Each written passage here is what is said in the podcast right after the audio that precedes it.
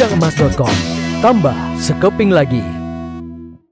Banyak sekali diskusi-diskusi menarik tentang cicil emas, mulai dari boleh atau enggaknya, kemudian kalau mau cicil di mana, apa manfaatnya. Nah, kali ini Golfer akan sharing beberapa hal terkait cicil emas termasuk bagian yang sering kita diskusikan yaitu boleh apa enggak sih cicil emas? Gitu ya. Silakan disimak semoga bermanfaat. Assalamualaikum warahmatullahi wabarakatuh. Keluarga emas Indonesia di mana pun anda berada salam sejahtera untuk kita semuanya jumpa lagi dengan Golfer di The Golfer Channel channel edukasi emas pertama di Indonesia minum kopi ya kopinya kosong guys gimana nih guys waduh sebentar ya Gev, Waduh, apa nih? Waduh, kudu nanya manajer nih. Kita udah mulai endorse kuliner. Endorse kuliner gimana nih guys? Om, om manajer. Paling pertama nyebutin mereknya apa. Kemudian nyobain. Kemudian testimoni enak apa enggak. Informasi tentang akun sosial medianya. Jadi guys, GoFarder coba mensupport rekan-rekan yang berjuang di segmen UKM ya di masa sekarang ini Gofar ingin coba bantu mereka untuk mempromosikan produk-produk mereka. Gratis guys gratis ya hidup UKM nah ini salah satunya nih namanya Mimanya. Asik. Apa ini Mimanya? Premium susu kurma. Mantap. Susu kurma guys susu ditambah kurma. Betul ya? Betul ya Pak Manager? Shake well naturally, separatist, no extract, no preservation. 500 ml. Harus di shake dulu guys. Habis itu Godfather cobain ya Pak. Saya harus coba nih Pak. Oke. Baik Pak. Bismillahirrahmanirrahim. Susu kurma. Eh, Bismillah.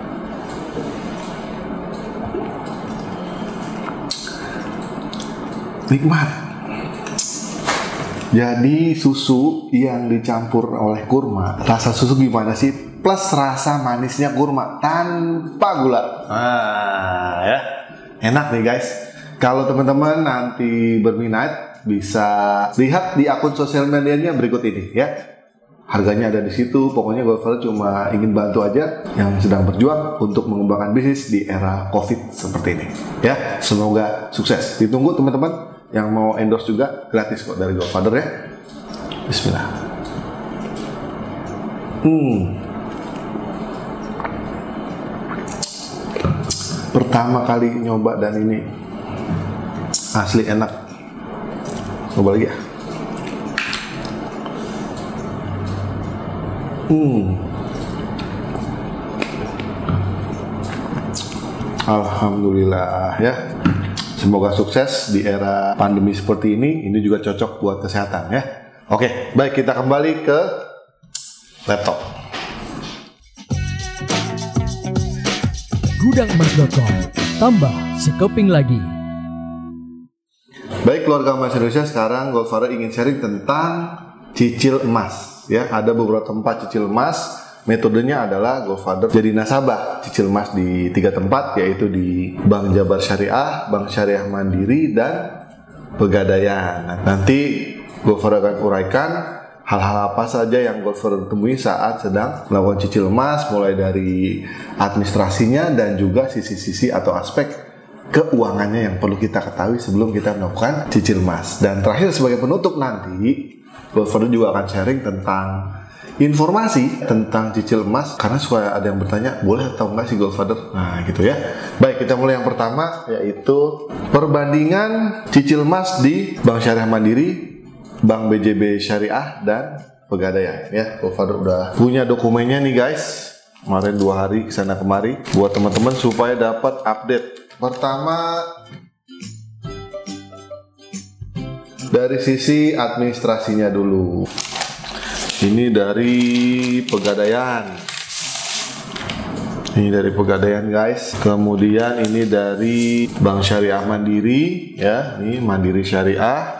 Dan yang ketiga dari Bank BJB Syariah ya.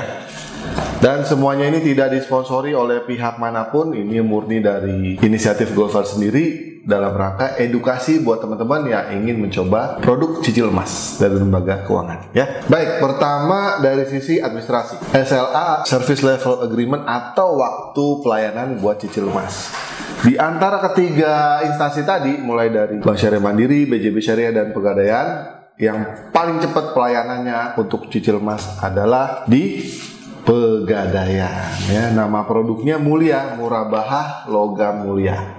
Ya waktunya lebih kurang 30 menit lah gitu ya. Sementara kalau di BSM atau BJB Syariah lebih kurang satu jam. Tapi kalau teman-teman sebelum mulai cicil emas kalau di perbankan itu harus buka rekening dulu ya. Baik di BJB Syariah atau di Mandiri Syariah kalau di Pegadaian nggak perlu buka rekening langsung saja ajukan dengan melampiri persyaratan administrasi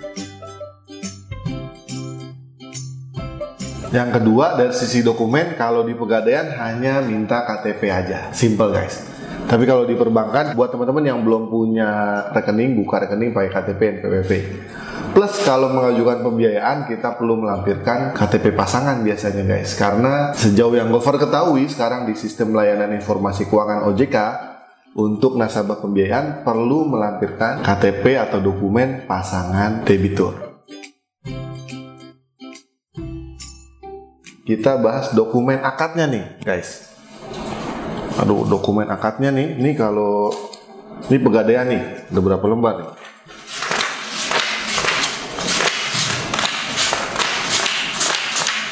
Sebelas lembar. Kalau BJB syariah waduh banyak juga nih.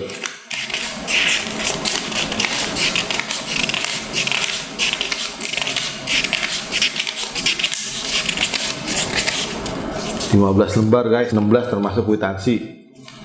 Dan kalau Bank Syariah Mandiri berapa lembar guys? Cukup selembar saja. Mantap ini simple ya satu lembar aja cukup guys. Untuk pengajuan atau dokumen yang kita terima saat pembiayaan cicil mas kita diterima di Bank Syariah Mandiri. Sip. Simplifikasinya. Mungkin untuk yang di BJB Syariah atau di Pegadaian bisa juga dilakukan simplifikasi seperti ini ya. Jadi kita nggak usah tebel-tebel bawa dokumen kayak gini. Ya zaman now gitu. Harus ngirit kertas untuk jangka waktu minimal. Untuk di perbankan, baik BSM maupun BJB Syariah, itu jangka waktu minimalnya adalah 12 bulan. Ya, jadi kalau kita nyicil minimal 12 bulan. Sementara kalau di pegadaian, jangka waktu minimalnya cukup tiga bulan saja. Ya, nggak perlu lama-lama. Tiga bulan kita sudah bisa selesai. Oke. Okay? Dan seandainya teman-teman ingin melunasi dipercepat, ini untuk di perbankan syariah ya. Tadi kan jangka waktu minimal kita 12 bulan pembiayaannya. Nah, kalau kita ambil mau dilunasi cepat itu setelah 9 bulan berjalan ya. Itu terkait jangka waktu minimal dan pelunasan dipercepat. Kepingan minimal berapa sih yang bisa dicicil di Pegadaian, di BSM maupun di BJB Syariah. Kalau di Pegadaian kepingan terkecilnya guys itu 5 gram. Ya. Sementara kalau di BSM dan BJB Syariah itu minimal 10 gram. Ya. Selanjutnya nih yang perlu teman-teman ketahui kita akan membahas masalah as aspek keuangannya. Tadi kan Godfather coba kalau di BSM dan di BJB Syariah itu 10 gram karena minimal 10 gram. Sementara kalau di Pegadaian itu 5 gram ya. Pertama harga 10 gram waktu itu transaksinya kemarin guys itu tanggal 2 Juli 2020. Ya. Dari segi harga 10 gram di BSM itu harganya 8.683.902 dan kalau di WJB Syariah 8.690.000 rupiah. Dan kalau Goldfather bandingkan dengan harga Antam kemarin, maka ini bisa dibilang mendekati dengan harga dasar Antam plus pajak 0,45 persen. Jadi termasuk irit tuh guys, karena mengacu ke harga Antam Pulau Gadung. Itu untuk yang BSM. Kalau yang BJB Syariah nanti mengacu ke harga toko tempat membeli emasnya. Sementara untuk pegadaian, kemarin itu harga Godfather beli 5 gram ya, secara cicilan harganya 4.608.000 rupiah di saat yang sama harga Antam Pulau Gadung plus pajak itu 4.374.598 rupiah. Ada spread sekitar 233.402 rupiah atau sekitar 5% dari harga Antam Pulau Gadung.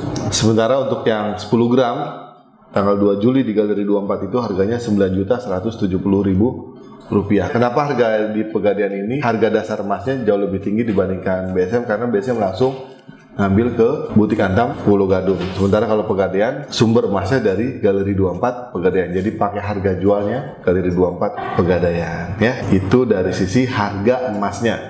Jadi di BSM kalau di sini paling hemat untuk harga dasar emasnya ya.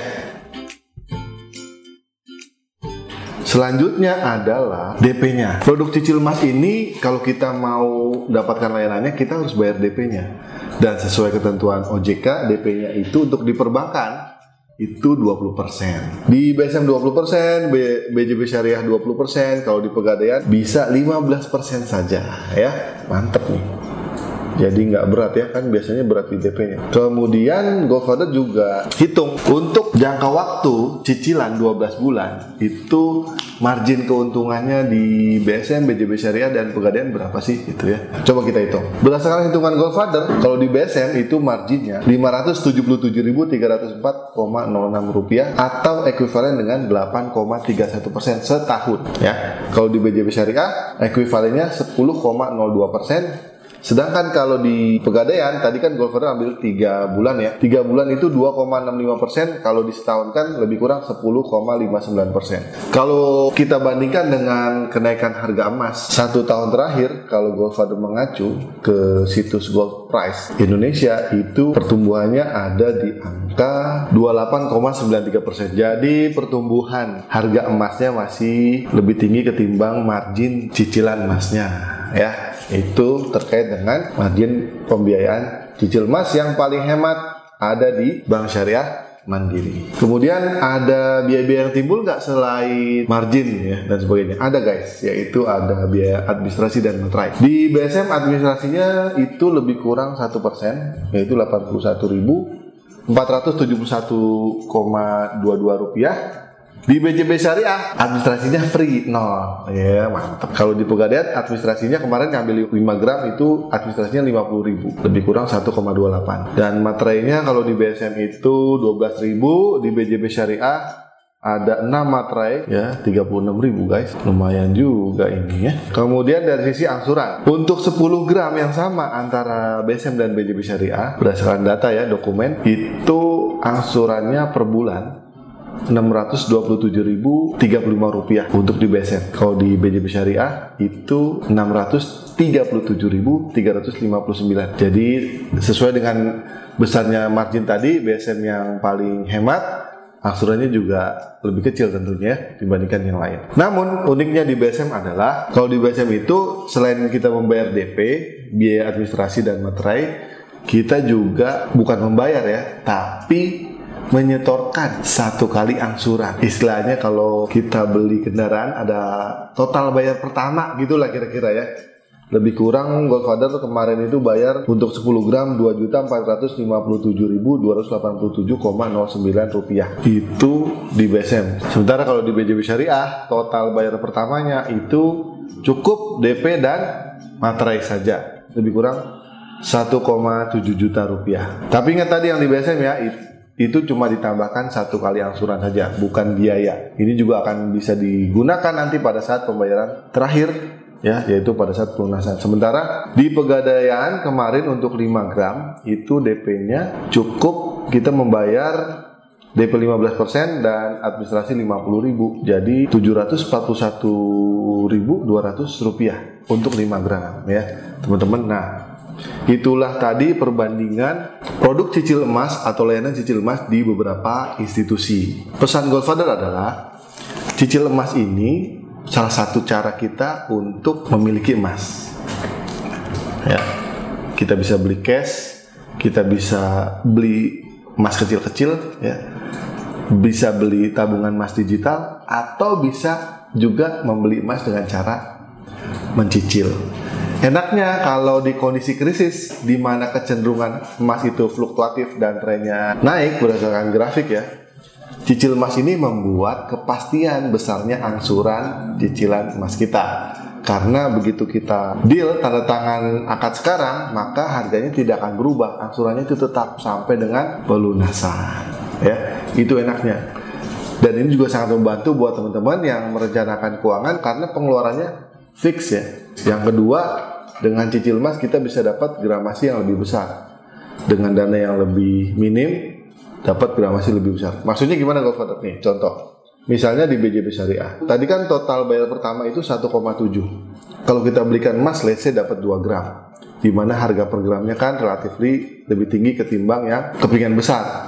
Dengan 1,7, kalau kita pakai cicil emas, maka kita dapat kepingan 10 gram. Harga per gramnya lebih hemat dibandingkan yang 2 gram. Itulah manfaatnya produk layanan cicil emas. Teman-teman kalau mau mengakses layanan ini bisa datangi antara lain ke tiga institusi tersebut. Bank Syariah Mandiri, BJB Syariah dan juga Pegadaian. Ya silakan dimanfaatkan dan silakan hubungi cabang-cabang unit tersebut yang terdekat. Terakhir sebagai penutup Godfather ingin sharing informasi ya. Kalau Godfather ditanya Godfather cicil emas itu halal atau haram? Ya Godfather bilang saya tidak punya kompetensi untuk menjawab itu betul nggak ini kan masalah hukum ya halal haram masalah hukum Godfather nggak punya kompetensi di bidang itu karena untuk menjawab persoalan tadi, orangnya harus punya kompetensi kriteria yang ketat, guys.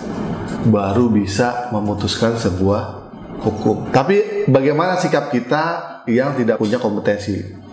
Kita bisa mengacu ke orang atau lembaga yang berkompeten. Simple kan?